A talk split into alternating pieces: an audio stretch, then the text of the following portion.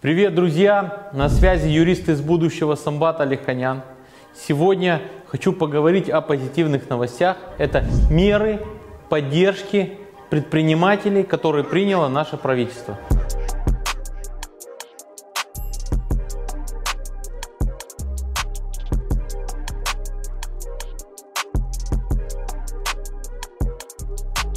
Ну что, друзья, правительство объявило меры поддержки предпринимателей. Я сейчас по пунктам вам расскажу. Первое. Это самое то, что на слуху. Это меры поддержки IT-бизнеса. Наконец-то, аллилуйя, наша страна решила поддержать IT-бизнес. Мы так и напишем, IT-поддержка. В чем заключается IT-поддержка? Очень классно. Первое, освобождены айтишники наши от налога на прибыль. Очень классно. Они обещали, что сейчас в законодательство будет внесено изменение, и ставка налога будет, внимание, 0%. Это очень круто. Это временная мера, но очень приятная.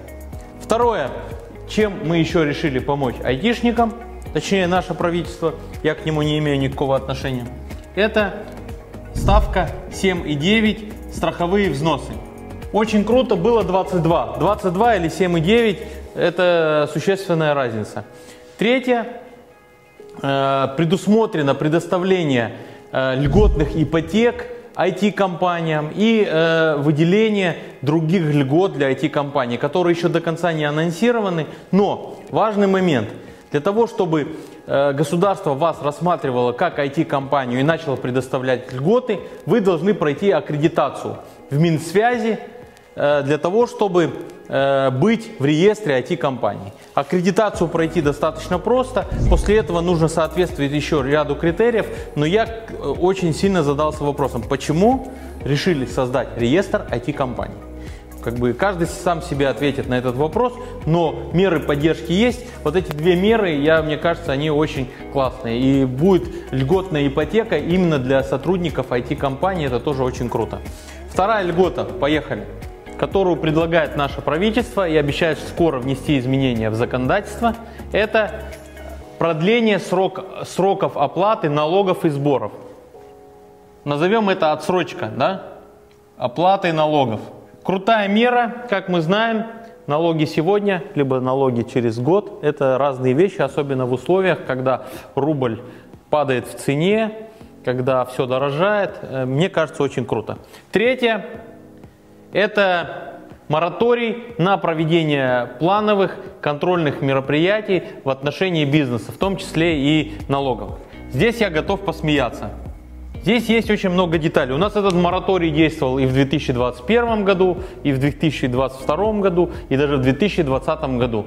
Но это не мешало нашим налоговым органам всех подряд проверять. Э, поэтому посмотрим, как это будет работать, как это будет все применяться. Но есть одна деталь. То есть плановые проверки и налоговый контроль, например, это разные вещи. Поэтому, если в отношении вас не могут проводить плановую проверку, никто не запрещает нашим налоговым проводить выездную камеральную проверку, например, даже за три года. Никаких проблем у них нет. Как мы понимаем, э, с разными мораториями наши налоговые органы уже э, научились обходить эти запреты. Поэтому посмотрим, как это будет работать на этот раз. Четвертая мера поддержки – это льготные кредиты для бизнеса по 3% на финансирование зарплат, арендной платы и других расходов для компаний.